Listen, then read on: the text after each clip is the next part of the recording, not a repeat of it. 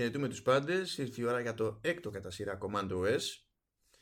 Είναι άλλο ένα επεισόδιο στο οποίο θα επιχειρήσουμε να καταλάβουμε αν θα λυγίσει ο, ο Λεωνίδας με, το, με την περίπτωση του iPad Pro. Αν θα καταφέρει να πάρει iPad Pro κόντρα στη, στην εγκράτεια και τη, και τη λογική του. Βέβαια, Πεινάω, πεινάω. Ελπίζω για iPad γιατί είναι. Εντάξει, χίλιες φορές να, να, να, να ζητούσες τούρτα με φύλλα χρυσού, ας πούμε. όχι, όχι, πεινάω κανονικά. Τέλος πάντων, το, θα το ξεπεράσω. Εδώ Ε, τους όχι, κρατάμε όχι. νηστικούς τους host, λέει. Δεν δεν θα λυγίσω για το iPad, αλλά θα λυγίσει αυτό για μένα. Αυτό Ε; που το πας. Ήταν ωραία πάσα αυτή. Δεν μπορείς να πεις. Αυτό, αυτό που το πας. Δηλαδή, εντάξει, Αρχίσαμε είναι- πάλι, έτσι. Αρχίσαμε πάλι τα Bandgate και δεν ξέρω πώς Ναι, το ναι. καταφέρανε. Γιατί ένα, ένα, ένα μεταλλικό πράγμα που έχει μικρό πάχος ε, είναι δυνατόν να μπορείς να το λυγίσεις; Ε, όχι. Ε, και φαρδί κιόλας, έτσι, να δεν την κλειδώσει από πουθενά. Ναι, Ε, ναι. βε- βέβαια, ε, κάποιοι είπαν ότι αναφέρανε ότι, ότι ήταν στραβό από, από μέσα από τη συσκευασία. Αρχίσαν δηλαδή να λένε και κάτι τέτοια.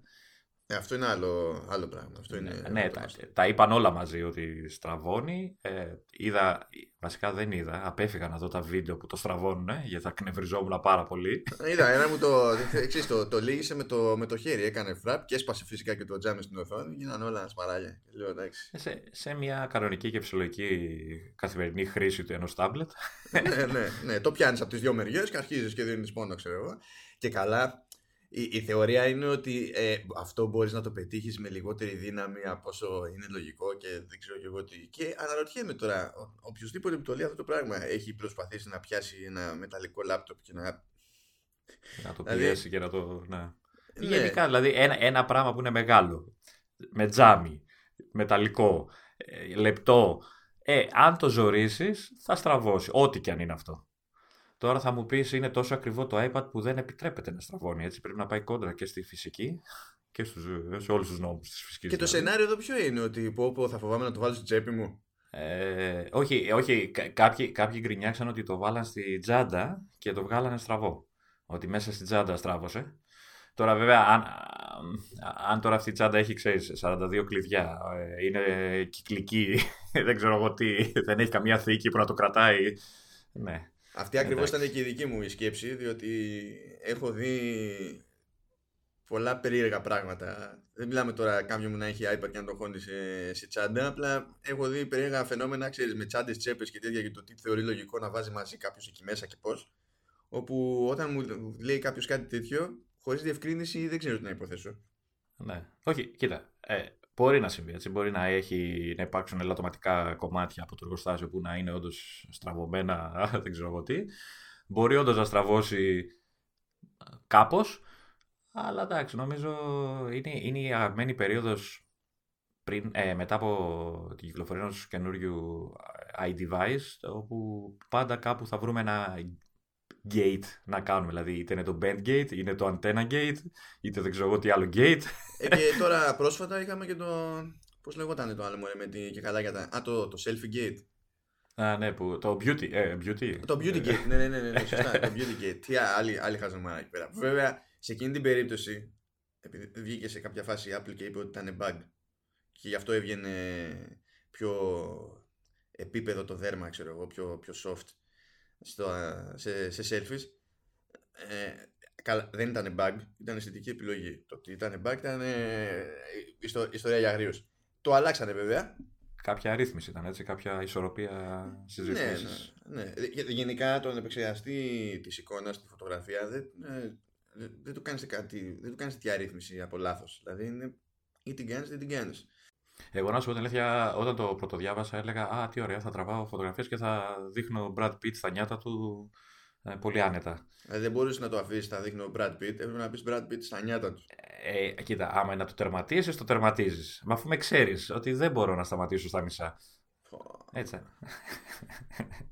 πω, Εντάξει, θα μπο- το θα μπο- στιγμιότυπο, θα το κρατήσω και θα το στείλω συστημένο στον Ηλία Παπά. Κοίτα, θα μπορούσα να το τερματίσω ακόμα περισσότερα και να πω ότι είμαι που είμαι κοντά. Εντάξει, Κάπου εδώ κατευθείαν, χάνω- κατευθείαν στον Ηλία Παπά το στιγμιότυπο. Τώρα γιατί το, γιατί τέτοιες απειλές; Ε, τουλάχιστον είναι μακριά και δεν δε, δε χτυπάει, δεν βαράει. ναι, δεν δε, δε, θα σε φτάσει, δεν θα σε φτάσει. Αλλά εντάξει, να το φροντίσω, να το φροντίσω. Φοβάμαι ότι επειδή του κατά καιρούς του στέλνω έτσι τέτοια, ε, κάποια στιγμή θα, έχει, θα, θα δημιουργήσει κάποιο αρχιάκι, ξέρεις, με ε, όλα όσα έχω πει και θα έρθει συγκεντρωτική η σφαλιάρα όταν θα έρθει η Ελλάδα. θα πει για, για όλα όσα είπες αυτό το διάστημα. Δεν νομίζω να αντέξει, δεν νομίζω να αντέξει. Uh, anyway, υποτίθεται ότι αυτό ήταν ε, bug που διορθώθηκε και τέλος πάντων το αλλάξανε με το iOS το 11. Γκρινιάξαμε που η μια συσκευή σε κάνει πιο όμορφο, έτσι. δηλαδή... αυτό τώρα σε, σε κατασκευαστές από Κίνα και τέτοια, αυτό είναι στάνταρ διότι ο κόσμος το γουστάρει αυτό στην Ασία. Εμείς εδώ πέρα ε, το πολύ γουστάρουμε. Ε, κοίτα, ε, εντάξει, ε, κάνω πλάκα πιο πολύ, γιατί φαντάζομαι ότι το 80% των ανθρώπων που τραβάει selfie ε, δεν την αφήνει έτσι πριν την ανεβάσει. Θα το κάνει μόνος του το... και την ομορφιά και το smooth ε, στο δέρμα. Θα αφαιρέσει κηλίδες, θα κάνει. Δηλαδή. Okay. Τώρα μας, μας έπαιξαμε. Ε, πάντως εγώ, προ... ε, εμένα δεν μ' άρεσε σαν επιλογή, γιατί μου αφαιρεί το περιθώριο, ξέρεις, να, να πάω για το πιο ρεαλιστικό, το πιο πιστό στη, στην πραγματικότητα.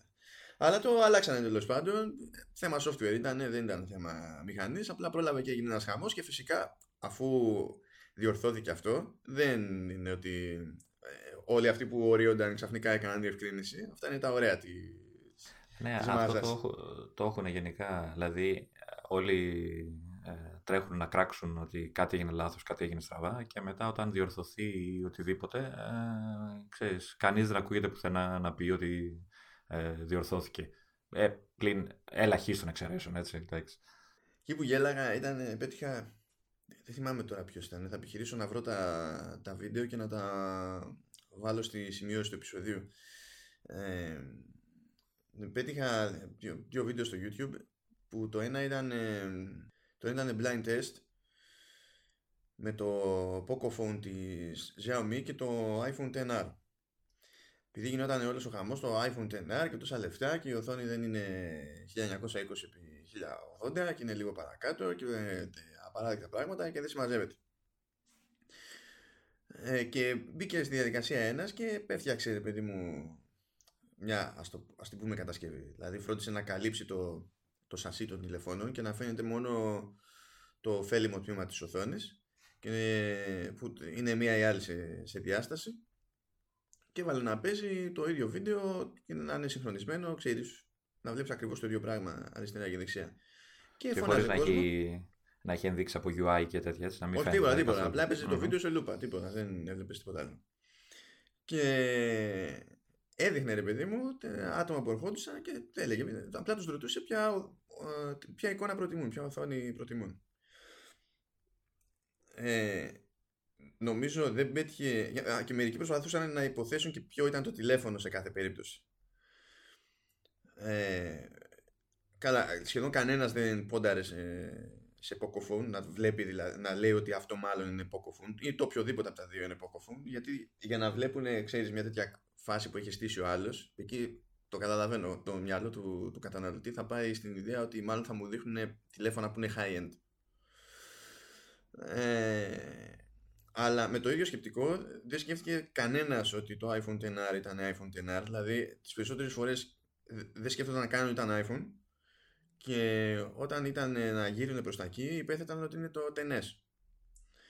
Ε, όλοι στο δείγμα, όλοι προτίμησαν την εικόνα του iPhone XR και πέσανε ατάκες ότι τους φαίνεται υψηλότερη ανάλυση εκεί, χωρίς να ξέρουν ποιο είναι το τηλέφωνο ε, και ε, μερικοί κάνανε και το ένα βήμα παρα, παραπέρα και είπαν ότι αυτή η οθόνη εντάξει είναι του πάνω ξέρω εγώ πρέπει να είναι OLED.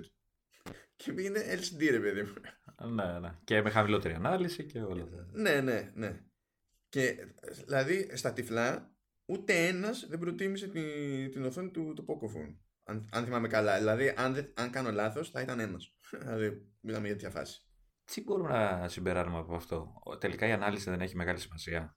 Γιατί Βασικά, τι έχει. όλα έχουν σημασία. Αλλά το θέμα είναι ότι όταν ο κόσμος παραπονιέται και δεν ξέρει να ξεχωρίσει την ανάλυση, Ε, δηλαδή βλέπει το νούμερο και λέει αυτό είναι υψηλότερο, το άλλο είναι χαμηλότερο, το χαμηλότερο είναι χειρότερο. Αλλά κατά τα άλλα, άμα τον βάλεις μπροστά και του πεις τι και πώς, παίζουν τόσα άλλα πράγματα ρόλο που χάνεται μόνος του. Αυτό ήταν κλασικό. Αυτό είναι κλασικό φαινόμενο. Δηλαδή, τέλος πάντων, από τα παλιά τα χρόνια που είχα περάσει κάτι μαρτύρια εκεί πέρα στη, στη, στη Λιανική και έβλεπα δηλαδή που σκαλώνει ένας καταναλωτής που όχι και γιατί. Δεν, δεν υπάρχει. Δηλαδή το, η μέση αντίληψη για αυτά τα πράγματα ε, απέχει πάρα πολύ από το επίπεδο που υπονοεί ρε παιδί μου ότι αυτός που διαμαρτύρεται σε ένα τέτοιο ενδεχόμενο που το πετυχαίνει είναι ένας τυχαίος τύπος ξέρω, online, διά ζώσης ό,τι θέλεις οι, οι, οι πιθανότητες να ε, ξέρει όντως τι λέει είναι λίγες ναι, ναι Okay. άρα το, το 10R έχει καλή οθόνη, έτσι. Ό,τι και να λένε, ό,τι και να ακούσει. Ναι, έχει καλή, έχει καλή οθόνη. Μα ναι, κοίτα, άμα έχουν κάνει καλή δουλειά, είναι σωστά, σωστό το calibration, καλή η πιστότητα, η χρωματική κτλ. Ε, δεν κρύβονται αυτά. Ε, κοίτα, τώρα νομίζω ότι τα τελευταία χρόνια, για να μην πω όλα τα χρόνια που κυκλοφορούν iPhone, ε, δεν νομίζω ότι χόλαινε ποτέ σε ποιότητα οθόνης η Apple. Έτσι. Όχι, ε, και να μην έβγαινε σε testing, ας πούμε, πρώτη, θα ήταν δεύτερη. Δηλαδή, ξέρεις, τέτοια, τέτοια Πέ, πέρα από το testing, εγώ σου λέω και για καθημερινή χρήση, για κανονική χρήση. Ότι πάντα ήταν ένα. Είχες μια εγγύηση ποιότητας, ρε παιδί μου, ότι η εικόνα της είναι πάντα. Και, και κάθε φορά που έβγαζε καινούριο μοντέλο, τη, τη βελτίωνε ακόμα περισσότερο. Ναι, είναι πάντα σε υψηλό επίπεδο. Δηλαδή δεν υπάρχει αμφιβολία γι' αυτό. Και δεδομένου ότι οι, περισσο... οι περισσότεροι στα... Στα... σε αυτές τις τιμές, τέλος πάντων στις υψηλές τιμές, ε, το έχουν υψηλό στάνταρ να χρησιμοποιούν OLED. Συμβαίνει με, τη, με το 10R αυτό το περίεργο ότι σε αυτά τα λεφτά παίζει να είναι και το μόνο που είναι με LCD ε, και καταλήγει και για αυτό το λόγο επειδή έχει, έχουν πέσει λεφτά εκεί πέρα να έχει τεχνικό την καλύτερη LCD που υπάρχει πρόχειρη. Γιατί δεν προσπαθεί άλλος τέλος πάντων σε, τέτοιο, σε τέτοια τιμή και τέτοιο επίπεδο οπότε, Άρα οι, οι γκρίνιες που ακούστηκαν ήταν απλά για δημιουργία εντυπώσεων όπως όχι, δεν είναι. Πολλές φορές. Δεν είναι για δημιουργία εντυπώσεων. Ο άλλος βλέπει τα νούμερα και σου λέει: Όχι, γιατί δεν είναι παραπάνω. Ενώ από εκεί μπορώ να δώσω αυτά τα λεφτά και να πάρω κάτι που έχει μεγαλύτερο νούμερο. Ε, μακάρι να ήταν τόσο απλό. Έχει, έχει ε, νόημα μια τόσο υψηλή ανάλυση σε οθόνη τόσο μικρή. Δηλαδή, ξέρω εγώ, ακούω κάτι 4K, κάτι που δεν ξέρω εγώ τι σε κινητά και λες, okay, η οθόνη είναι τόση. Δηλαδή, τι, τι μπορεί να δεις παραπάνω σε μια τέτοια οθόνη; Από ένα σημείο και έπειτα ψιλοχάνεται η χρησιμότητα. Εντάξει. Ναι, ναι, εντάξει, δηλαδή. Όσο, όσο, όσο μεγάλα και να είναι αυτά τα κινητά. Δηλαδή, εντάξει, έχει 6 πλέον, έχουμε φτάσει 6 και πλέον ίντσες. Εντάξει, πόσο θα δεις ταινία σε αυτό το κινητό ή δεν ξέρω εγώ τι.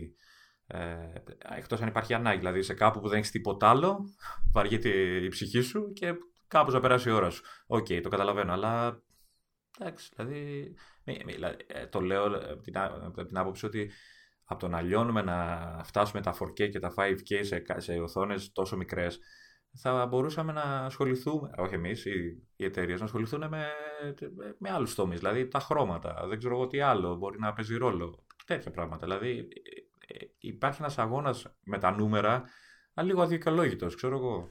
Αυτό είναι αιώνιο πρόβλημα όμως. Δηλαδή, όταν, να σου πω, όταν ε, θέλει κάποιος να σου πουλήσει ένα τηλέφωνο που κάνει 3-4 εκατοστάρικα. Ε, πρέπει να σου πει μια ιστορία που να το κάνει καλύτερο από κάτι άλλο. Ε, okay, σε αυτή την ιστορία όταν θα έχει την επιλογή ως κατασκευαστής να διαλέξει ε, ε πω, μια ποιοτικότερη οθόνη με χαμηλότερη ανάλυση ή μια πιο αδιάφορη οθόνη με υψηλότερη ανάλυση θα, είναι πιο εύκολο να πάει για εκείνη που έχει υψηλότερη ανάλυση, γιατί μετά μπορεί να γυρίσει στην αγορά και να πει ότι κοίταξε να δεις πόσο υψηλή ανάλυση έχω εγώ. Ενώ άμα κάθεσαι και λες στο, στον περαστικό, ναι, αλλά έχει καλύτερα χρώματα, ε, δεν θεωρεί ότι είναι κάτι που μπορεί να διαπιστώσει έτσι απλά ή κάτι που πρέπει να πιστέψεις επειδή του το είπες. Ενώ το νούμερο είναι νούμερο, ρε παιδί μου. Εγώ να σου πω την αλήθεια, αυτό με τα χρώματα και την απόδοση και αυτά, όντως τα ακούγα και εγώ και έλεγα ρε παιδί μου, εντάξει, πόσο, πόσο πια να, τι διαφορά να έχει. Ε, το, καταλάβ, το κατάλαβα αφού χρησιμοποίησα κάποιο πιο τελευταίο κινητό, βλέ, επιστρέφοντας σε κάποιο παλιότερο και βλέποντας τη διαφορά, ξέρεις, πιο άμεσα. Γιατί όταν βλέπεις το ένα από τα δύο μόνο, όντως είναι δύσκολο να, να συγκρίνεις. Ε, οπότε, ξέρεις, γυρνώντας πίσω μετά σε ένα-δυο μοντέλα πιο πίσω που ήταν ξέρω, πιο περιορισμένα τα χρώματα κτλ. Λες, okay, εντάξει, έχουν κάνει όντως δουλειά εδώ. Και ε, ειδικά για τα χρώματα, οι φωτογράφοι και δεν ξέρω τι άλλοι, είναι, νομίζω για αυτό είναι πολύ σημαντικό η απόδοση αυτή των χρωμάτων, να είναι σωστή και δεν ξέρω τι. Βέβαια, ο αγώνας για τα νούμερα που έλεγα πριν, εντάξει, το έχουμε καταφέρει πολύ παλιότερα και με τις κάμερες, έτσι. Αυτά τα αναθεματισμένα μεγαπίξελ και τα πόσα έχει κάθε κάμερα και ε, ότι συνδέονται με την ποιότητα άμεσα της φωτογραφίας. Ακόμα και εγώ ε, ε, πέρασε καιρός μέχρι να συνειδητοποιήσω ότι δεν είναι, ξέρεις, ο, ο, ο βασικός ε, πυλώνας ε, ποιότητας μιας ε, κάμερας. Δηλαδή, μπορεί μια κάμερα να είναι 12 MP και μια άλλη 8 και η 8 να, να βγάζει φωτογραφίες απίστευτες, ας πούμε. Πλέον, έτσι και μου ξεκινήσει τη σήμερα ημέρα κανένας κουβέντα τέτοια, τρολάρω κατευθείαν. Δηλαδή, γιατί ε, και, τρολάρω με γεγονότα. Λες, κοίταξε Υπάρχουν δύο mirrorless από την ίδια εταιρεία που έχουν ένα γράμμα διαφορά. Είναι το ίδιο σώμα, κάνουν 3 χιλιάρικα και δύο η μία είναι 24 MP και η άλλη είναι 40. Φαντάζεσαι ότι υπάρχουν αυτά τα δύο μοντέλα στα 3.000 το, το καθένα ε, ενώ, είναι ε, ενώ είναι αυτονόητο ότι με τα 40 MP έχεις καλύτερο αποτέλεσμα; Δηλαδή είναι χασί ας πούμε οι άλλοι που έχουν επαγγελματικά μοντέλα που τα, είναι το ίδιο πράγμα και το βγάζουν σε δύο εκδοχές με άλλες αναλύσεις; Γιατί άραγε, γιατί είναι για άλλες δουλειές. είναι... Γι' αυτό Παρ' όλα αυτά εξακολουθεί να, να κινείται πολλοί κόσμος με βάση τέτοια νούμερα. Δηλαδή και τα megapixel και, τα, πώς το και, τις, ε, και την ανάλυση της οθόνης. Ε, ίσως, ίσως γιατί είναι νούμερα που τα έχει κατανοήσει, ότι, ε, τα έχει συνηθίσει και τα έχει μάθει και ξέρει ότι πάνω κάτω αυτό σημαίνει. Ίσως αυτό, γιατί τώρα αν του πεις κάτι πιο γενικό ή κάτι πιο τεχνικό, ε, κάπου τον χάνεις κιόλας. Δεν θα πρέπει να ψαχτεί αλλιώς. Οπότε έχει μάθει δύο πράγματα και πάει με αυτά. Το μπέρδεμα είναι ότι ο, ο, ο περισσότερος κόσμος σκέφτεται πολλά pixels και το εξώνει αυτό μέσα στο μυαλό του με τη μία σε καλύτερη εικόνα. Σε ε, μεγαλύτερη ε, είναι από όσο ξέρω εγώ. Έτσι. Α, πιο, ναι. πιο μεγάλη διάσταση. Αυτό. Ναι, ε, εντάξει, ό,τι και αν σημαίνει. Δηλαδή, πώς να σου πω, ε, αν μιλάμε για εκτύπωση, είναι, μεγάλη, είναι καλύτερη εικόνα και σε μεγαλύτερη διάσταση. Αν μιλάμε για βίντεο, είναι καλύτερη εικόνα τέλος πάντων γενικά. Αν μιλάμε για, το, για τη φωτογραφία την ίδια, ναι, καταλήγει σε μεγαλύτερο αρχείο, περισσότερη πληροφορία. Α, εντάξει, καταφέραμε να μιλάμε τόση ώρα για ένα θέμα που δεν είχαμε κάνει στο πρόγραμμα. Δηλαδή, εντάξει, είμαστε, είμαστε καλύτεροι. Ε, γιατί σε, σε κάνει να αναρωτιέσαι αφού ναι, αυτή είναι, είναι, η είναι η μαγεία της συζήτησης, δεν είναι; Εντάξει, να πεις. Προλάβαμε και είπαμε για το Bandgate τουλάχιστον. Κάπως έτσι. Σου λέω, αφού δεν λύγεις εγώ, θα λύγεις αυτό. Ναι. πάμε, πάμε, πάμε παρακάτω όμως. Πρέπει, πρέπει πριν πάμε παρακάτω να καταγγείλω το, τον κολλητό μου που μου στέλνει συνέχεια μηνύματα και φωτογραφίες γιατί έχει πάει να το δει από κοντά το iPad Pro και με τρολάρει πολύ απίστευτα αυτή τη στιγμή και μου λέει πόσο καλό και πόσο λεπτό και πόσο αυτά. Εντάξει, δε, δε, ο πόλεμος είναι από παντού, έτσι, δεν δε θα τη γλιτώσω. Το βλέπω, το βλέπω, πραγματικά το βλέπω. Καλά να πάθεις, αφού σου έχουν πάρει χαμπάρι, τι περιμένεις, δεν κατάλαβα. λοιπόν, λοιπόν και για να το ενώσω, για να δεις δηλαδή πόσο με ψήνει η όλη φάση, το είδες το, το θεματάκι που έβγαλε η, για το Luna Display, εκείνο το, το στικάκι που ε, συνδέει σε Mac και αναλαμβάνει να κάνει ασύρματα το iPad Pro ως, ε, σαν δεύτερη οθόνη. Ναι, ξέρω γενικά περί Luna Display. Είδα τις αναφορές για το συγκεκριμένο σενάριο, απλά δεν πρόλαβα να, να το τσεκάρω. Οπότε επειδή πρόλαβες να το τσεκάρεις εσύ, για... Λοιπόν, οι τύποι θέλαν λοιπόν να πειραματιστούν με το καινούριο Mac Mini ε, και κουμπώσαν πάνω ένα Luna Display και πάνω και είπαν αντί να το κάνουμε δεύτερη οθόνη το iPad Pro, γιατί να μην το κάνουμε κύρια οθόνη το iPad Pro στο Mac Mini. Οπότε και καλά αυτός που έχει iPad Pro και Mac Mini να μην χρειαστεί να αγοράσει οθόνη ξέρεις, ε, συμβατική.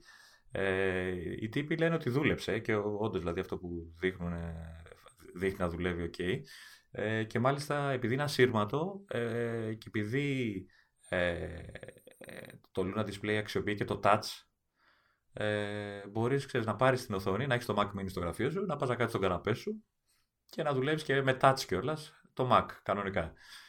Δεν ξέρω, επειδή δεν το έχω δουλέψει από κοντά, να σου πω την αλήθεια πώς γίνεται. Αν και με είχε ψήσει να, το, να κάνω την αγορά κάποια στιγμή. Καλά, δεν θα είναι, ε, λογικά δεν θα είναι για κάθε έχω, σενάριο έχω, τώρα, γιατί υπάρχει latency ε, σίγουρα. Ναι, ρε, ε, έχω διαβάσει ότι όσο πιο μακριά είσαι από το, ξέρεις, το στικάκι, τόσο πιο αργή είναι η σύνδεση.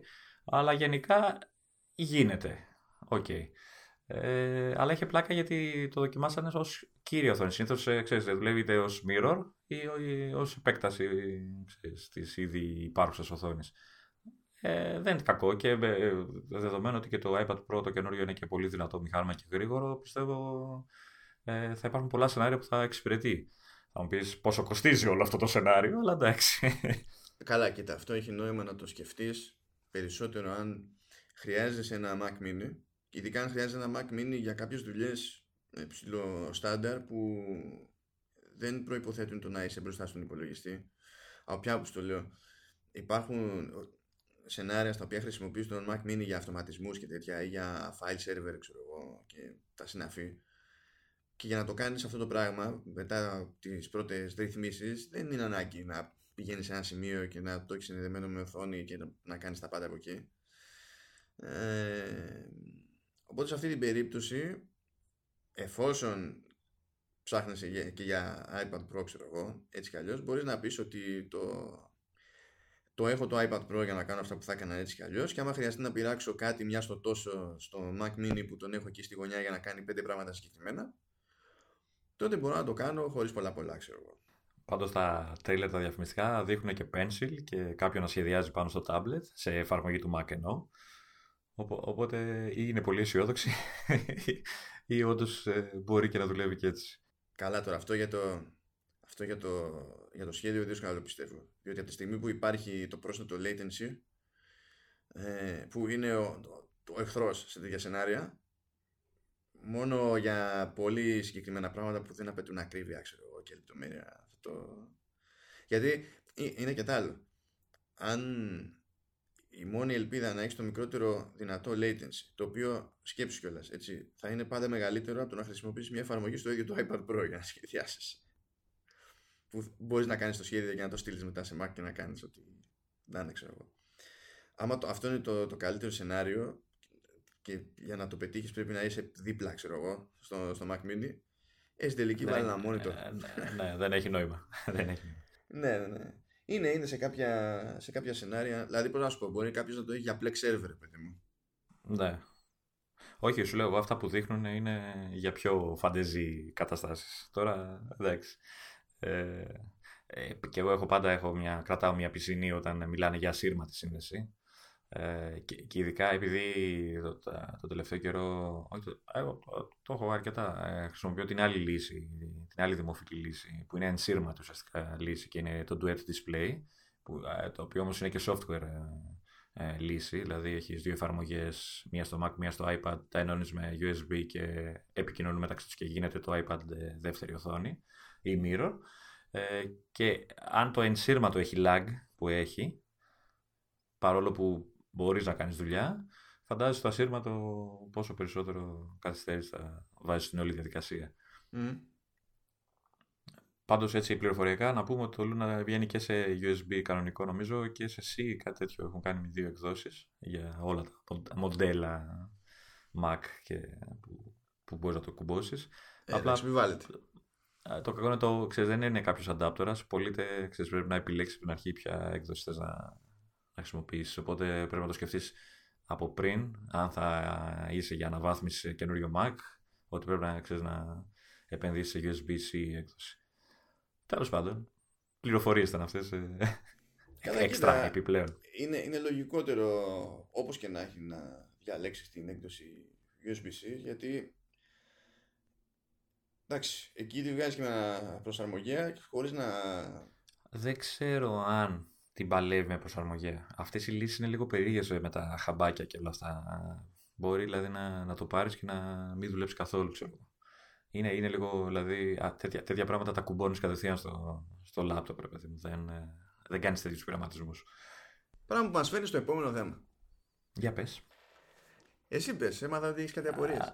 Ε, τι, τι απορίες. Ε, εγώ τα είχα στο μυαλό μου αλλιώς τα πράγματα. Έβλεπα μία τρύπα.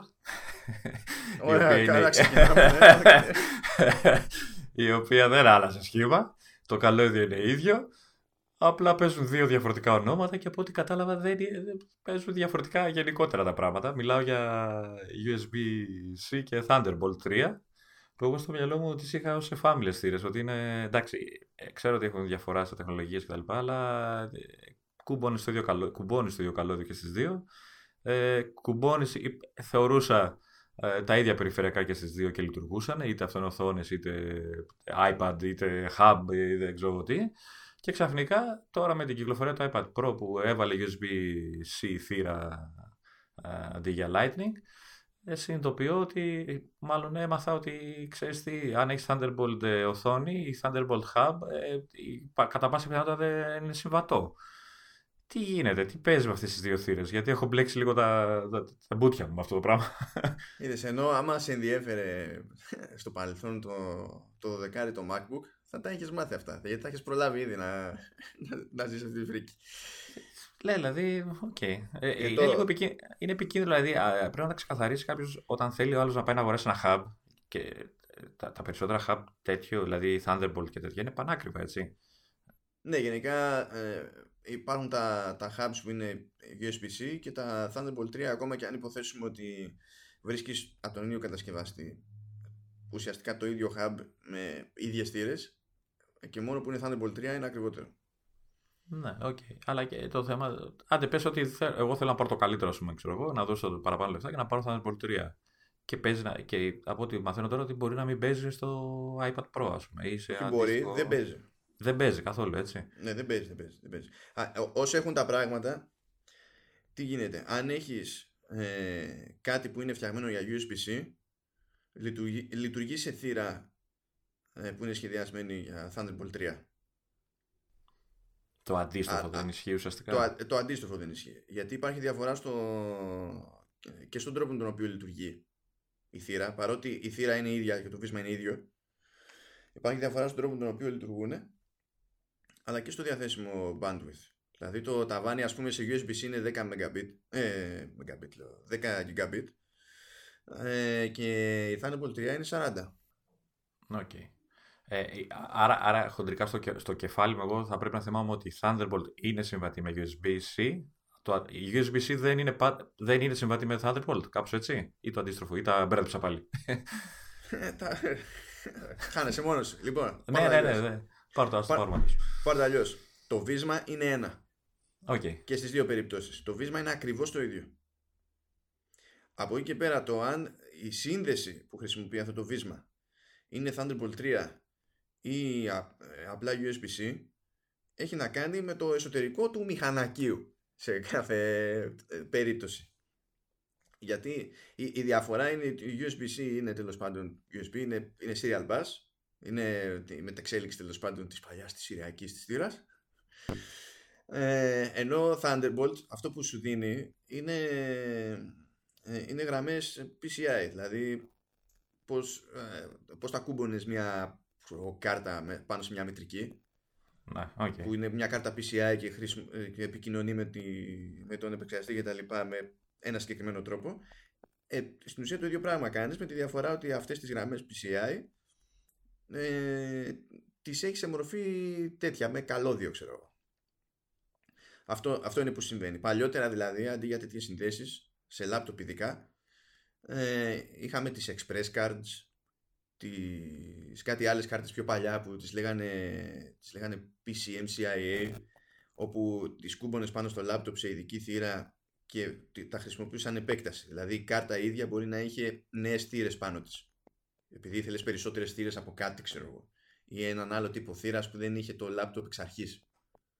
Οπότε έβρισκε το κατάλληλο περιφερειακό, το κούμπονες πάνω κτλ. Ε, πλέον αυτό το πράγμα έχει μεταξελιχθεί σε μία σύνδεση που για λόγους ευκολίας χρησιμοποιεί το ίδιο ακριβώς βίσμα με, με USB-C. Ενώ παλιότερα χρησιμοποιούσε το βίσμα του mini DisplayPort. Αυτό δεν σημαίνει ότι Thunderbolt 1 και Thunderbolt 2 ε, ήταν απλά συνδέσει DisplayPort. Απλά μπορούσαν να λειτουργήσουν και ως σύνδεση DisplayPort. Ναι, γιατί εμένα έχει υποτίθεται τέτοια θύρα και νομίζω ότι λέει, Thunder, λέει Thunderbolt 2 το δικό μου. Αλλά εγώ DisplayPort έχω συνδέσει πάνω οθόνη και δουλεύει, εντάξει. Εντάξει, το μπέρδεμα είναι χειρότερο έτσι. Δηλαδή, εντάξει, δεν την παλεύω. Καλά, ε, δεν θα χρειαστεί να ξεμπερδέψει το μυαλό σου και πολύ τα πράγματα για τις προηγούμενες δύο εκδόσεις του Thunderbolt, διότι δεν θα σε απασχολήσουν ε, ιδιαίτερα. Δεν είναι... Ε, με απασχολούν γιατί έχω, έχω μηχάνημα με Thunderbolt 2, αλλά εντάξει, δεν με απασχολεί με το, με το iPad να υποθέσω. Δεν, προ... δεν πρόκειται να σε απασχολήσει στα αλήθεια τώρα, γιατί το χρησιμοποιείς εσύ για να κοτσάρεις ένα monitor πάνω, ως έχει, και δεν πρόκειται αύριο να ξυπνήσεις και να πεις ότι θέλω ε, μια συστοιχεία από δίσκους σε RAID και για να εκμεταλλευτώ την ταχύτητα που μπορώ θέλω να είναι Thunderbolt 2 γιατί δεν μπορώ να πάρω Thunderbolt 3 δεν θα μπει στη διαδικασία γιατί δεν σε ενδιαφέρει μια τέτοια λύση, ένα τέτοιο προϊόν δηλαδή. Αυτό θέλω Εντάξει, δεν θα με χάλαγε να βρω ένα δίσκο που να είναι πιο γρήγορος από USB, έτσι. δεν θα με χάλαγε. Ε, στο δίσκο το περιορισμό σου είναι το ότι είναι μαγνητικός. Αν πας σε SSD μπορεί και να σε νιάξει το ζήτημα με το, με το Thunderbolt. Εκεί θα πιάσει τόπο. Σε, για να πιάσεις μια σύνδεση Thunderbolt τόπο με μαγνητικούς δίσκους πρέπει να πέσει σε, πώς να σου πω, σε εξωτερικό δίσκο στην πραγματικότητα να χρησιμοποιεί δύο drives παράλληλα ή και παραπάνω. Και εκεί υπάρχει ελπίδα δηλαδή να πιάνουν ταχύτητε όλα αυτά μαζί που να κάνουν μια πιο γρήγορη σύνδεση ή να αξίζει τον κόπο. Αλλιώς δεν είναι για να έχουμε να λέμε. Τώρα, το επόμενο κομμάτι του puzzle είναι ότι και οι δύο τεχνολογίες, δηλαδή σκέψου, έχεις μία θύρα, ένα βίσμα, αλλά το υπόλοιπο είναι διαφορετικές τεχνολογίες στην ουσία. Και στις δύο πλευρές, και στο στρατόπεδο, ας το πούμε, USB και στο στρατόπεδο του Thunderbolt, αυτές οι θύρες υποστηρίζουν ε, τα διάφορα alternate modes. Δηλαδή σου λέει, θες να λειτουργήσεις σαν DisplayPort, γίνεται. Θες να λειτουργήσεις ως HDMI, Γίνεται. Και, σε, και στις δύο θύρες, έτσι. Και για τις ναι, δύο ναι. θύρες μιλάς. Ναι, ναι. Θες να λειτουργήσει ως Ethernet.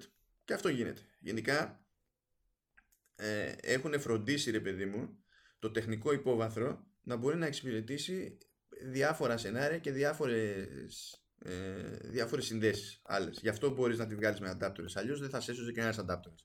Παλιότερα δεν έλεγες θα πιάσω μια mini DisplayPort και θα την κάνω Ethernet δεν υπήρχε αυτό γραμμένο. Να, ε, ή έπρεπε να έχεις Ethernet ή έπρεπε να βρεις κάποιον άλλο τρόπο να προσθέσεις Ethernet, ας πούμε. Ε, το, το μπέρδεμα τώρα το αμέσως επόμενο έχει να κάνει με τα, με τα docks.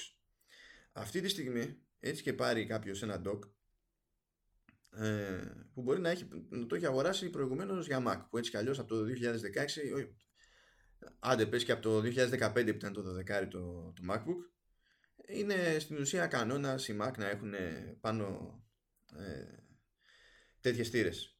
Η πλάκα βέβαια είναι ότι μόνο το 12 το MacBook έχει USB-C που είναι μόνο αυτό και όλα τα υπόλοιπα συστήματα είναι Thunderbolt, ε; είναι Thunderbolt 3, ναι. Και το Air το καινούριο, ισχύει αυτό, είναι Thunderbolt εκεί; Ναι, ναι, ναι, είναι και εκεί Thunderbolt. Μόνο το 12 είναι που έχει και καλά την πιο αργή εκδοχή, ξέρω. Ναι. Ε, αν πάρεις ένα hub που είναι στημένο για USB-C αυτό θα λειτουργήσει και στα μοντέλα με, με USB-C και, σε, και στα μοντέλα με Thunderbolt 3 δεν υπάρχει κανένα πρόβλημα, δεν θα σου πει το σύστημα όχι. Αν πάρεις ένα dock για Thunderbolt 3 που μπορεί να έχει μπει κάποιος στη διαδικασία με τη λογική ότι έχει ξέρω, Mac με Thunderbolt 3 αυτό δεν μπορεί να το βάλει στο 12 το, το MacBook ε, ή αντίστοιχα στο iPad Pro ξέρω εγώ και να λειτουργήσει διότι βασίζεται σε άλλο, σε άλλο τρόπο επικοινωνίας σε βασικό επίπεδο. Που, που υποθέτω δεν λύνεται με κάποιο software. Ε. Όχι, δεν Patch, όχι, όχι, όχι, όχι. Αυτό θα πάψει να ισχύει σαν δυσκολία στο μέλλον διότι η Intel που στην πραγματικότητα αυτή είναι υπεύθυνη για τη τεχνολογία Thunderbolt γενικά είναι δική της ιστορία ε, έχει ανακοινώσει καινούρια controller chips για τις συσκευές, για τα docks. Όχι για, το, για, το, για τον υπολογιστή άλλο καπέλο εκείνο που θα επιτρέπουν σε ένα Thunderbolt dock να καταλαβαίνει ότι έχει μπει σε θύρα που είναι USB-C και δεν υποστηρίζει τις ταχύτητες του Thunderbolt και ε, τότε τουλάχιστον να μπαίνει στη διαδικασία να λειτουργεί το dock αλλά μέσα στους περιορισμούς της ταχύτητας που έχει το USB-C. Οπότε, οπότε θα υπάρχουν και dock με αυτό το καινούριο τσιπάκι το οποίο θα σου λέει είμαι συμβατό πλήρως με κάθε σύνδεση. Ε, δεν ξέρω πώς θα έχουν τη σήμανση γιατί το, δεν έχουν βγει ακόμα τέτοια docks, είναι στα σκαριά. Ναι. Άρα καταλήγουμε σε αυτό που είχα από την αρχή στο μυαλό μου, ότι να διαβάζω την επισήμαση στο κουτί για, να, για να ξέρω ότι, δηλαδή αν μου λέει ότι είναι συμβατό, να το, να το πιστεύω που λέμε. Όσοι έχει, έχουν τα πράγματα, αν βάλεις Thunderbolt Dock σε θύρα που είναι απλή USB-C, δεν θα κάνει τίποτα αυτή τη στιγμή. Αυτό θα αλλάξει το μέλλον. Ναι. Αλλά θα πρέπει να αλλάξει και dock εσύ, έτσι. Άμα έχεις ναι, πάρει... ναι, ναι, αυτό θα είναι θέμα ε, σχεδίασης του, του dock. Αντίστοιχα, ένα USB-C dock θα λειτουργήσει κανονικά και με την ίδια συμπεριφορά, με την ίδια απόδοση κτλ. Είτε το βάλει σε μια θύρα που είναι μόνο USB-C ή το βάλεις σε μια θύρα που είναι Thunderbolt 3. Θα λειτουργήσει κανονικά. Δεν Ο, οπότε μέχρι να βγουν αυτά τα καινούργια τα χαμπάκια, ε, ένας που ε, θέλει να, έχει ένα, να πάρει τώρα ένα hub και το οποίο θέλει να το δουλέψει και να το χρησιμοποιεί παντού και σε tablet ε, όπως το iPad Pro και σε laptop ε, είναι λίγο περιορισμένο στο να αν δεν θέλει να πάρει δεύτερο δηλαδή ξεχωριστό να πάρει ένα USB-C έτσι όπου το, το βλέπουν όλοι το βλέπουν όλα ε, οπότε ουσιαστικά χάνει και σε απόδοση ταχύτητας, έτσι, γιατί από ό,τι μου πεις είναι πιο αργά τα USB-C γενικά σε μεταφορές δεδομένων κτλ. Ναι, αλλά αυτό είναι στα σενάρια, θα σε νιάξει στα σενάρια που αν είχε ε, σύνδεση Thunderbolt υπήρχε περίπτωση να χρησιμοποιηθεί όντως αυτό το bandwidth. Ναι. Ε, Τέλος πάντων, ε, δηλαδή ή παίρνεις αυτό, ένα USB-C το οποίο θα δουλέψει παντού, ή κάνεις υπομονή και περιμένεις να δεις, θεωρώ, τα πανάκριβα καινούργια hub που θα παίζουν και αντίστροφα. Κοίτα, αυτή τη στιγμή η πιο λογική επένδυση τέλος πάντων, αν κάποιος ε, ψάχνει κάποιο hub ή κάποιο dock και τέτοια, είναι USB-C από την άποψη ότι λειτουργεί, θα συνεχίσει να λειτουργεί και σε θύρες Thunderbolt και σε θύρες σκέτες USB-C ε, και θα φανεί και χρήσιμο σε κάποιο βαθμό τέλος πάντων και στα καινούργια iPad Pro και δεν πρόκειται αυτό να αλλάξει ξαφνικά. Και νομίζω είναι και πιο εύκολο να την κουμπώσεις και σε πιο παλιές ε, θύρες USB.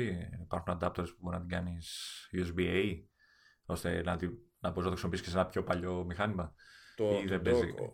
όχι, όχι, ναι, όχι, όχι. δεν παίζει αυτό έτσι. Όχι, δηλαδή μπορείς να το, το, να το κουμπώσεις πάνω, αλλά δεν λειτουργεί έτσι το, το hub Pavla, Pavla Dock, διότι υπάρχουν τεχ, τεχνικές διαφορές από εκεί και ύστερα. Γιατί το, το παλιό το βίσμα είναι στημένο για να μεταφέρει στην ουσία πολύ λίγο ρεύμα και πολύ συγκεκριμένα δεδομένα. Ενώ τα καινούργια, το, το, το παλιό βίσμα και αντίστοιχα ο controller του συστήματος που ελέγχει το τι γίνεται σε αυτή τη θύρα.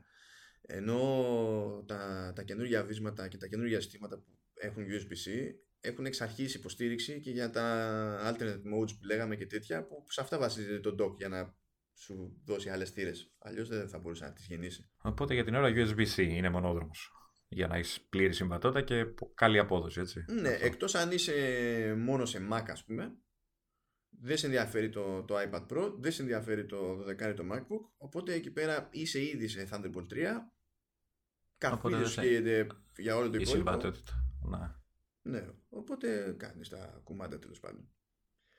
Ε, το, το ενδιαφέρον της υπόθεσης ε, είναι, είναι αυτό που το link που πέτυχες όπου δοκίμασε κάποιος να συνδέσει ε, περιφερειακό Thunderbolt 3 ε, πάνω στη USB-C του iPad Pro και στην ουσία το σύστημα αναγνώρισε ότι πρόκειται για σύνδεση Thunderbolt 3 και του έβγαλε μήνυμα ότι δεν υποστηρίζεται, το, δεν υποστηρίζεται περιφερειακά Thunderbolt.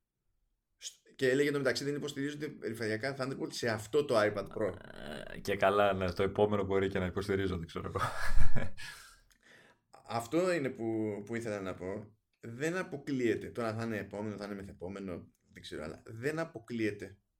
Και δεν αποκλείεται για δύο λόγους. Ε, έτσι και το γυρίσει σε Thunderbolt 3 στο iPad Pro κάποια στιγμή η Apple θα έχει την ευκαιρία να γυρίσει και το, και το φθηνό το iPad σε USB-C αλλά να μην είναι Thunderbolt. Να λέει ότι τη σύνδεση Thunderbolt την έχω για τα μοντέλα που θεωρώ Pro οπότε υπάρχει ένας διαχωρισμός χωρίς να είναι το απόλυτο χάος τέλος πάντων με το ξέρεις θύρες άλλες εδώ εκεί να θέλεις άλλα περιφερειακά για κάθε iPad και ό,τι να είναι ε, και υπάρχει και το άλλο το ζήτημα ότι ενώ προηγουμένως ο μόνος τρόπος να καταλήξεις με σύστημα που να έχει Thunderbolt ήταν αυτό το σύστημα να έχει επεξεργαστεί Intel. Πλέον τεχνικώς δεν υφίσταται αυτός ο περιορισμός. Δηλαδή η Intel λέει ότι άμα θέλεις ε, μπορούμε να κάνουμε μια συμφωνία να σου δώσω άδεια να, να χρησιμοποιήσεις την παιδί μου Thunderbolt με άλλα εξαρτήματα και δεν νομίζω ότι θα το αφήσει αυτό έτσι η Apple για πάρα πολλούς λόγους διότι εφόσον θέλει να δοκιμάσει και την τύχη της πράγμα που το θεωρούμε, φυσικά δεν το έχει επιβιώσει κανένας απλά το θεωρούμε όλοι δεδομένο όλοι αυτονόητο ε, να μπει στη διαδικασία να φτιάξει και Mac με επεξεργαστές ARM ε, δεν, ξέρεις, μπορεί να δικαιολογήσει διάφορα πράγματα να, ε, να γυρίσει και να πει ότι πάρα πολύ ωραία θα σας βγάλω Mac αλλά δεν μπορώ να έχω Thunderbolt οπότε θα επιστρέψω σε πιο αργές θύρες ναι. να δεις κρά ναι, ε, ναι. που ε, πάλι δεν θα επηρεάζονται επί του πρακτήριου οι περισσότεροι αλλά θα είναι αδύνατο να, να δουν το πισωγύρισμα και να πετάξουν τη σκούφια τους και κάτι Δηλαδή κάτι ύποπτο θα παιχτεί πιστεύω. Εντάξει, ε, το, καταρχήν ε, θα γλιτώσει από την Intel έτσι, αφού το είχαμε πει ότι δεν αγαπιούνται εκεί ιδιαίτερα το, τα τελευταία χρόνια. Έχουν μια γκρίνια μεταξύ τους. Οπότε γι' αυτό, γι αυτό θεωρούμε οι περισσότεροι ότι η κίνηση να πάει σε δικούς επεξεργαστές σε κάποιο μελλοντικό Mac είναι δεδομένη, ας το πούμε. Που δεν, δεν, δεν, δεν, δεν έχει επιβεβαιώσει κανείς δεν είναι θέμα συμπάθειας ή αντιπάθειας. Δηλαδή, σκέψου ότι την ίδια περίοδο που ε, είναι προφανές ότι έχει παράπονο ας πούμε, από την Intel γιατί έχει βγει, η Intel έχει βγει τελείως εκτός προγραμματισμού δικού της. Και πηγαίνουν όλοι καρότσι δηλαδή όχι μόνο η Apple, όλη η αγορά πηγαίνει καρότσι ε, στην ίδια περίοδο έχει κάνει στροφή σε iPhone και τέτοια. ε, και χρησιμοποιεί το όλο και περισσότερο modem της Intel, δηλαδή της Qualcomm. Που με την Qualcomm χτυπιέται, είναι στα δικαστήρια. Ε, δηλαδή, ξέρεις, μία μπίζνα είναι μία μπίζνα, η άλλη μπίζνα είναι άλλη μπίζνα. Όπως τα λέγαμε και με τη Samsung. Έτσι. το πρωί είναι στα δικαστήρια, το βράδυ αγοράζει η οθόνη η Apple από την Samsung. Ξέρω. ναι, κοίτα όμως, πρόσεξε. Με τη Samsung υπάρχει το προηγούμενο ότι ήρθαν, ήρθαν στα μαχαίρια επειδή τέλος πάντων την είχαν δει λίγο οι Κορεάτες περίεργα. Η Intel δεν είναι ότι έχει αυτό το πρόβλημα. Η Intel δεν είναι χαρούμενη που έχει βγει τόσο εκτός προγραμματισμού. Αλλά είναι και γεγονός ότι έχει βγει εκτός προγραμματισμού. Και το σκάλωμα της Apple είναι ότι θέλει να σπρώχνει ε, μονίμως την, την απόδοση αναβάτ. Και επειδή έχουν πάει πίσω τα σχέδια της Intel δεν υπάρχει η απαιτούμενη πρόοδος. Και αυτό ήταν και το αυτό είναι και το πάτημα που είχε κυρίως και στις προηγούμενες δύο αλλαγές. Δηλαδή από ε, από, τη, από Motorola 68000 σε PowerPC Πόρε, πόρε τι θυμήθηκες, πόρε τι θυμήθηκες τώρα. Ε, και ακόμη περισσότερο από PowerPC σε, σε Intel. Ειδικά τότε δηλαδή είχε τεράστιο πρόβλημα με, με PowerPC διότι είχε σε desktop επεξεργαστές ε, G5 και καίγανε τόσο ρεύμα που δεν βγήκαν ποτέ για, για λάπτοπ οπότε είχε παλιότερους επεξεργαστές για, για τους φορητούς και νεότερους για τα, για τα desktop. Και όσο και αν υποσχόταν τέλος πάντων πράγματα η IBM ε, δεν έπιανε στόχους. Δηλαδή υποσχόταν και ε, G5 σε υψηλότερες συχνότητες και δεν έπιασε τους στόχους και υποσχόταν και G5 με χαμηλότερη κατανάλωση για να μπουν σε λάπτοπ και δεν έπιασε τους στόχους. Και σου λέει δεν γίνεται εγώ να έχω τέτοια εξάρτηση από, από τη στιγμή που δεν πάει το πράγμα, δεν τραβάει ε, και την κάνανε. Κάπως έτσι πρέπει να είναι το σκεπτικό και, και σε αυτή την περίπτωση. Πιστεύω. Εντάξει, κοίτα. Ε, όχι, εγώ, εγώ στο έλεγα για την άλλη φορά. Το βλέπω τον Α. δεν ξέρω αν θα τον ε, κρατήσουν Α, όπου έχει στο, στο iPad. Ε, να μετακομίζει σύντομα. Αν λύσουν δηλαδή θέματα συμβατότητας και υποστήριξης και εφαρμογές και τέτοια, δεν θα Αυτά... του κρατήσει τίποτα αυτά θα μισολυθούν και απλά θα, θα υπομείνουμε τη, τη μετάβαση μέχρι να σταματήσουν να υπάρχουν. Δεν γίνεται αλλιώς. Δεν γίνεται να βγεις με μια λύση τόσο έτοιμη που να, μην, να πηγαίνουν όλα ρολόι με το καλημέρα. Δεν, δεν παίζει αυτό το πράγμα. Πάντως έχει πλάκα γιατί ο, ε, ο, ο τελευταίος Α που είναι τώρα στο iPad και όλοι έχουν πάθει πλάκα κτλ. Είναι.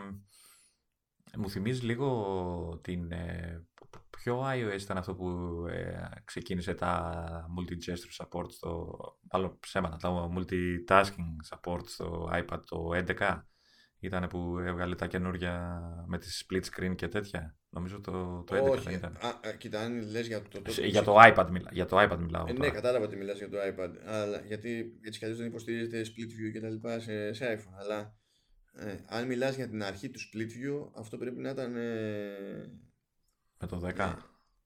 Όχι, πρέπει να ήταν και με τον 8. Όχι, ξέρεις τι, θυμάμαι ότι είχε γίνει μια συζήτηση λίγο πριν εμφανιστούν οι καινούργιες δυνατότητες με τα split screen, split view, πώς τα λένε, pop-up, over ε, και τα λοιπά. Ε, είχε λίγο, λίγους μήνες πριν είχε βγει το τότε τελευταίο iPad και λέγανε πάλι ότι είναι πολύ δυνατό δυνατός επεξεργαστής ε, για αυτά που προσφέρει το iOS ε, και ότι κάτι πρέπει να γίνει. Και ε, όντως μετά αποδείχθηκε ότι ετοιμάζαν όλο αυτό το, την αλλαγή για Α, κάτσε, iOS. Με ρωτάς, με, με ρωτάς για γενιά επεξεργαστή ή για, για, για iOS; Ε, σου, είναι, είναι ένας συνδυασμός. Είχε βγει το iPad τότε, πριν ανακοινωθούν όλα αυτά ναι, τα. Ναι, το κατάλαβα αυτό. Απλά αυτό... πριν με ρώτησες σε ποιο. Α, αυτό σου λέω. Για επεξεργαστή ή με ρωτούσες για το iOS; Για τον επεξεργαστή σου λέω ότι, ότι μιλάνε ότι και τώρα γίνεται μια ίδια συζήτηση που έχει φτάσει απίστευτη ταχύτητα ο επεξεργαστής χωρίς όμως το iOS να μπορεί να, να το εκμεταλλευτεί πλήρως. Και σκέφτομαι ότι σύντομα το καινούργιο iOS που θα δείξουν στη, πώς το λένε, στην, ε, στην conference των ε, προγραμματιστών που συνηθίζουν να, να το δείχνουν, ε, ξέρεις, θα έρθει και θα κουμπώσει ε, πάνω σε αυτή τη δύναμη του, την καινούργια. Δηλαδή, ακόμα δεν έχουμε δει για ποιο λόγο είναι τόσο δυνατό αυτό το, το μηχάνημα, αυτός ο επεξεργαστής. Ε, και σκέφτομαι ότι όλο αυτό είναι και ένα καλό πείραμα ε, για, το, για τους Mac στο μέλλον.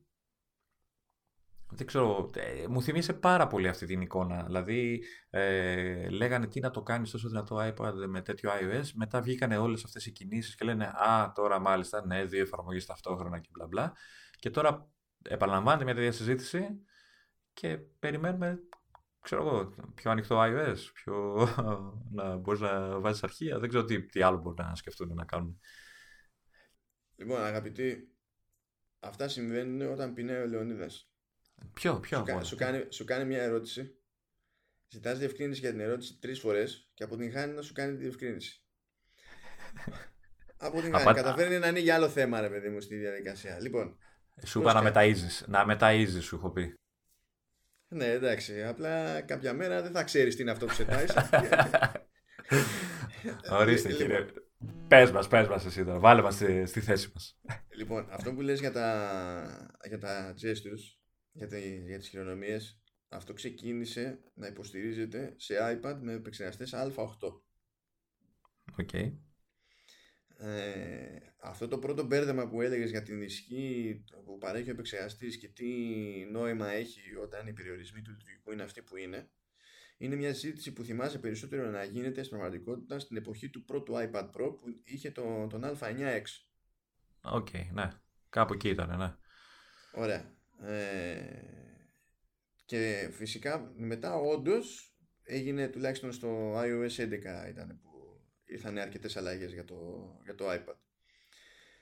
Τώρα το ότι θα έρθουν και άλλες αλλαγές για το, για, το, για το iPad νομίζω το λέγαμε και σε ένα άλλο επεισόδιο ότι αυτό που ακούγεται γενικότερα είναι ότι πλέον θα εστιάζουν στα του iPad κάθε δεύτερη ξέρω εγώ, έκδοση iOS και λέγαμε και το άλλο όταν πρώτο συζητούσαμε για το ότι τα καινούργια iPad Pro έχουν USB-C που λέγαμε ξέρεις το αν θα διαβάζει εξωτερικά drives και τέτοια πράγματα που έλεγα ότι ποντάρω ότι δεν θα παρέχει αυτή τη δυνατότητα με το, με το καλημέρα, διότι λειτουργεί με κάποιους τέλος πάντων ψηλοσυγκεκριμένους κύκλους ανανέωσης η Apple και ότι αν είναι να μας κάτσει αυτό το χαρμόσυνο γεγονότο, ε, θα μας κάτσει του χρόνου που θα λένε «Ωπ, κοιτάξτε να δείτε iOS 13 και τώρα μπορούμε να κάνουμε αυτό και εκείνο και τ' άλλο».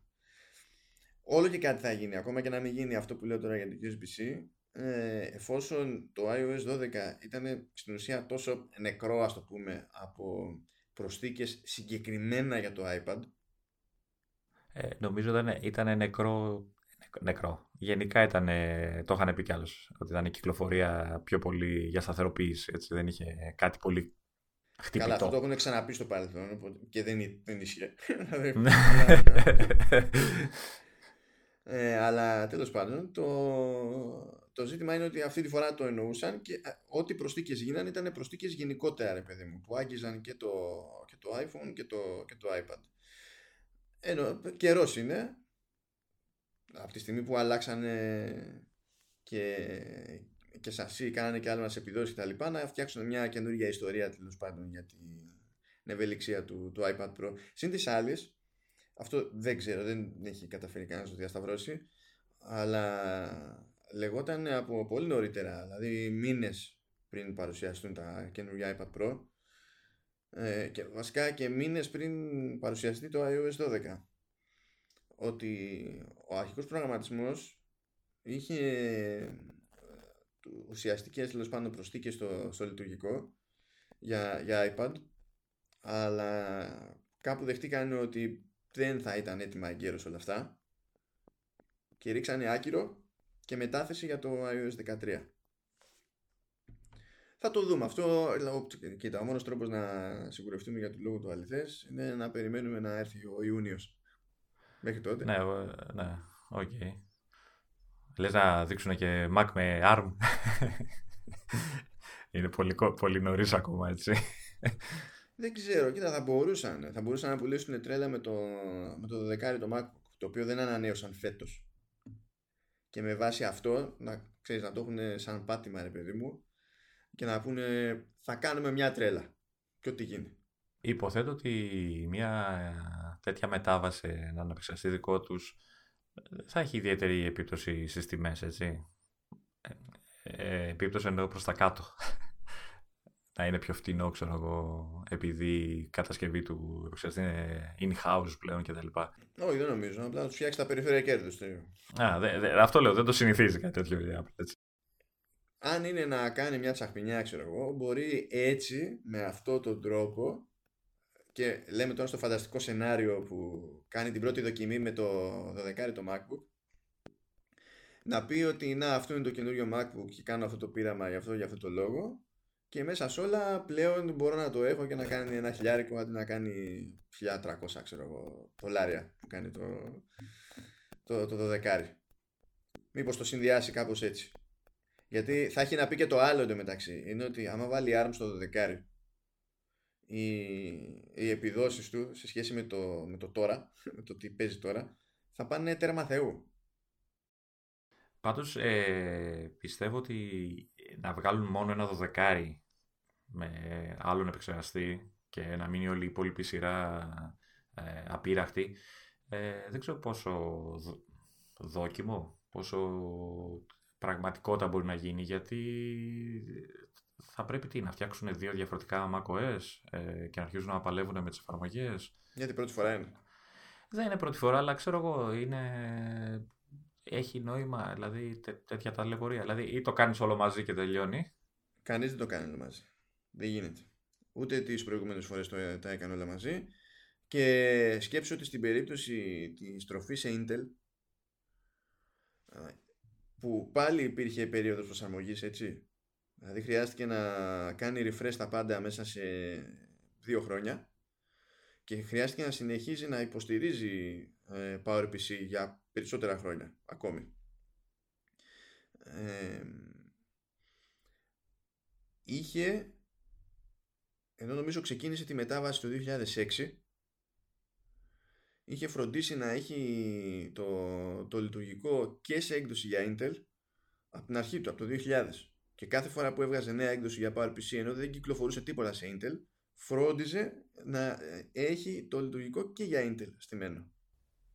Ναι Εντάξει, δεν γίνεται λίγο, λίγο κόπος παραπάνω ξέρω εγώ ναι, αλλά η εναλλακτική είναι να μπεις στη διαδικασία και να βγάλεις μια πρώτη έκδοση τέλος πάντων του λειτουργικού σου για άλλη πλατφόρμα ε, και να μην έχεις το χρόνο μετά να διορθώνει τσουκουτσούκου πράγματα και να έχεις ακόμα μεγαλύτερα προβλήματα έτσι και το δώσεις στο κοινό αυτό το πράγμα. Δεν υπάρχει, δεν, δεν υπάρχει καμία λογική στο να προσπαθείς να το κάνεις μια και έξω. Εντάξει, βέβαια πρέπει να. πέρα από το λειτουργικό που, OK, εντάξει, πες ότι το, το παλεύει, ε, πρέπει να πεις και τους τρίτους, έτσι. Ε, να μεταφέρουν εφαρμογές. Δεν ξέρω πόσο δύσκολη είναι μια διαδικασία μεταφοράς από Intel σε ARM. Δεν ξέρω τι διαδικασία χρειάζεται. Αυτό εξαρτάται Αλλά... και, και, από τα εργαλεία σε κάθε περίπτωση. Ναι. Πάντως θα χρειαστεί το... μια, μια, ένας σπρώξιμο, έτσι. Θα χρειαστεί. Ε, δεν γίνεται αλλιώς. Να. Πρέπει να, δώσει, πρέπει να υπάρχουν κίνητρα, να υπάρχουν και εργαλεία, αλλά νομίζω ότι κάπου εκεί θα κουμπώσει και όλη αυτή η ιστορία με το υπόβαθρο που φτιάχνει για τη μετακόμιση εφαρμογών iOS σε macOS. Α, λες να το παλεύει έτσι. Να το ξεκινάει κάπως έτσι. Σκέψου, αυτό το σύστημα το στείνει με δεδομένο ότι κάποιος έχει κώδικα έτοιμο που είναι για ARM, δηλαδή για iOS, και με στόχο να το κάνει να τρέχει σε, σε macOS με ένα τέλος πάντων, με αποτέλεσμα που να είναι μια μέση λύση μεταξύ emulation και ε, πραγματικού native τέλος πάντων. Ναι, όντως μπορεί να είναι μια βάση αυτό το πράγμα. Ναι, ναι, δεν μπορεί να είναι τελείως τυχαία όλα αυτά, δηλαδή να, να μην συνδέονται, γιατί ε, η Apple το έχει κουσούρει, ρε παιδί, με αυτό το πράγμα. Πηγαίνει δεν ξέρεις ακριβώς τι τους έχει καρφωθεί. Απλά όταν έρθει η ώρα και σχηματιστεί η εικόνα, καταλαβαίνεις τι ρόλο έπαιζε κάθε κομμάτι του puzzle. Και βασικά καταλαβαίνεις εκείνη την ώρα και ποιο ήταν το puzzle που χτιζόταν και ναι. δεν έχει πάρει χαμπάρι. Αυτό πολλές φορές το, το βλέπεις μετά πάλι. Ε, ε, ισχύει για τις ε, περίεργες εξαγορές που κάνει κατά καιρούς. Που ακούσω ότι πήρε την τάδε άσχετη εταιρεία. OK. Okay και ξαφνικά εμφανίζει μια λειτουργία μετά από κάποια χρόνια και λες «Α, γι' αυτό, ξέρω εγώ, ε, το έκανε». Ε, και σε άλλες περιπτώσεις δεν εμφανίζει καν κάποια λειτουργία, απλά ήθελε, ξέρω εγώ, τα άτομα. Ναι. Ε, ήθελε τη, την πρόσβαση στις πατέντες, ξέρω εγώ. Ναι, στην ιδέα, ας πούμε. Ναι, και είναι ό,τι, ό,τι να είναι. Αλλά νομίζω ένα απλό παράδειγμα μιας αλλαγής που γίνεται φαίνεται να είναι αθώο αλλά τελικά δεν είναι. Ε, ήταν σε ένα σημείο πριν βγει το iPhone X οπότε πριν έρθει το Face ID στο προσκήνιο ε, ήταν νομίζω σε μια στη νομίζω το iPhone X βγήκε με το 11 νομίζω το ε, iOS 10 ήταν που είχε βάλει τη δυνατότητα ρε παιδί μου όταν σηκώνεις το τηλέφωνο mm Δεν το καταλαβαίνει. Ναι, για να, ανοίγει η οθόνη. Ναι, και να ανάβει την, οθόνη. Και άμα ήθελε να το ξεκλειδώσει, το ξεκλειδώνεις. Που λες τώρα, εντάξει, αφού έτσι κι αλλιώς πάλι πρέπει να πατήσω το, το, το home button, ας πούμε. Δηλαδή, ε, όταν έγινε αυτή η αλλαγή, έτσι το σκέφτηκα. Ναι, μπορώ να δω ενδεχομένως κάποια ειδοποίηση. Αλλά αν υποθέσουμε ότι ε, έχω εξαφανισμένες τις προεπισκοπήσεις για λόγους ασφαλείας ή ό,τι να είναι. Και άρα πρέπει και πάλι να ξεκλειδώσω το τηλέφωνο για να δω οτιδήποτε εκτός από την ώρα ξέρω εγώ. Τι νόημα έχει το αν θα το καταλάβει ή αν θα το καταλάβει ότι σήκωσα το τηλέφωνο. Και μετά δείξανε το iPhone 10 με το Face ID και κουμπώνει όλο το ναι και εκεί καταλαβαίνεις τι εννοείς ο ποιητής. Η πλάκα είναι ότι η λειτουργία υπάρχει ακόμα έτσι, στα, στα τηλέφωνα χωρίς Face ID ε, ισχύει μπορεί να την ενεργοποιήσεις να την ναι. ενεργοποιήσεις όπως θες ναι, εγώ ενεργό το έχω, γιατί, γιατί έτσι. Εγώ το έχω κλειστό, να σου πω, γιατί έχω άγχος με την μπαταρία, αλλά OK. Okay. Εντάξει, δεν νομίζω ότι έχει τόση πια... Ίσως είναι και από συνήθεια που το, που το κλείνω, δεν ξέρω. Τα κολλήματα του καθενός. Εγώ κάθε φορά που το, το, το σηκώνω και ανάβει η οθόνη, ξενερώνω που δεν έχω Face ID. Κάθε φορά κάνω πάντα αυτή τη, τη σκέψη. Και λέω, κοίταξε να δεις. Τώρα, τώρα, μέχρι να το σκεφτώ, θα έχει ξεκλειδώσει. Τουλάχιστον χαίρεται η ίδια η συσκευή που δεν χρειάζεται να ανοιχνεύει τη φάτσα σου. Είναι ένα κέρδος κι αυτό. Είναι, είναι, είναι. Δεν θα είναι για πάντα. Γιατί όλα τα καλά τελειώνουν κάποτε. Ναι. Ε, εγώ θα λυγίσω, εσύ θα ανοιχνεύεσαι. Μπο, ναι, μπορώ, να πω, μπορώ να πω ότι ε, κάνουμε μια κουβία αυτή τη στιγμή και δεν δεν έχεις καταλήξει σε κάποιον ιστορικό παραλληλισμό πάλι, κάποια ωραία παρομοίωση όπως αυτές που έχεις κάνει με τις κάλτσες και με τους καράφλες. Ε, κοίταξε, εσύ πεινάς, ε, πεινάς, είσαι με δύο ώρες ύπνο. Εγώ τελευταία φορά που πέτυχα ύπνο της προκοπής ήταν η προηγούμενη Δευτέρα. Ξέρεις... Οπότε το, με λυπήθηκες. Ε, δεν, δεν λειτουργείς σε τέτοιο επίπεδο πλέον. Δεν, δεν, δεν, τι να πεις. Oh. Αυτό, αυτό το αναστραγμό πάντα με κάνει να γελάω. Ωραία φίλοι. Ε, εντάξει, σε στηρίζω στο, στον αγώνα που δίνεις. Ό,τι να πεις. Νομίζω ότι θα το μαζέψουμε κάπου εδώ. Για άλλη μια φορά θα αποτύχω στη... θα αποτύχει το σχέδιό μου να κάνουμε κουβέντα για το για το τσιπάκι το T2. Έλα, έχουμε, έχουμε λίγο χρόνο. Θες να πούμε κάτι γρήγορα ή θες να το κρατήσουμε για πιο αναλυτικό; Δεν θα καταφέρουμε να το πούμε γρήγορα αυτό το πράγμα γιατί είναι πολλοί παράγοντες. Ναι, όντως. Μάνος και τσιπάκια είναι όντως πολλοί παράγοντες. Ε, έχει, έχει, δυστυχώς έχει πολύ πράγμα που θέλει διευκρίνηση. Δυστυχώς. Δυστυχώς και ευτυχώς. Εντάξει. Οπότε καλό είναι να είμαστε και πιο sober, όλοι δηλαδή να είμαστε σε φάση να λειτουργούμε. Σου υπόσχομαι λοιπόν στο επόμενο να, να πω κατευθείαν τα δύο. Ή τίδι, ε. όπως θες να το πω. Εντάξει, εντάξει. Μόνο μην πεις τα αυτρία. Τα αυτρία, όχι, ναι, είναι. είναι, είναι, άλλο. είναι, είναι trigger, trigger. Δεν θα το γλιτώσουμε γιατί θα βγάλει νέο τσιπάκι κάποια στιγμή και θα το πει τα αυτρία και η Apple και θα νευριάζω κάθε φορά που θα το σκέφτομαι. Ωραία. Δεν θα, δε θα πω ούτε γεια. Θα πω τη δύο και θα ξεκινήσει κατευθείαν. Θα κάτσω εγώ, θα έχω, θα έχω ψήσει popcorn και θα σε αφήσω. Οπότε μέχρι την επόμενη φορά που θα έχει και άλλα τσιπάκια το μενού. Εγώ παραμένω αλήγιστος, το iPad λύγησε μπροστά μου. Εντάξει, αυτό σημαίνει βέβαια ότι πλέον ε, είναι η σειρά σου. Δηλαδή... Έκανε αυτό το πρώτο βήμα να κάνω εγώ το τελευταίο, έτσι. ναι, ναι, ναι. ναι. Πρέπει να το βοηθήσεις τώρα που είναι σε αυτή την περίεργη θέση. Όχι, όχι, έχω καταφέρει να με πείσω. Δεν το θέλω. Σας έπεισα; Όχι.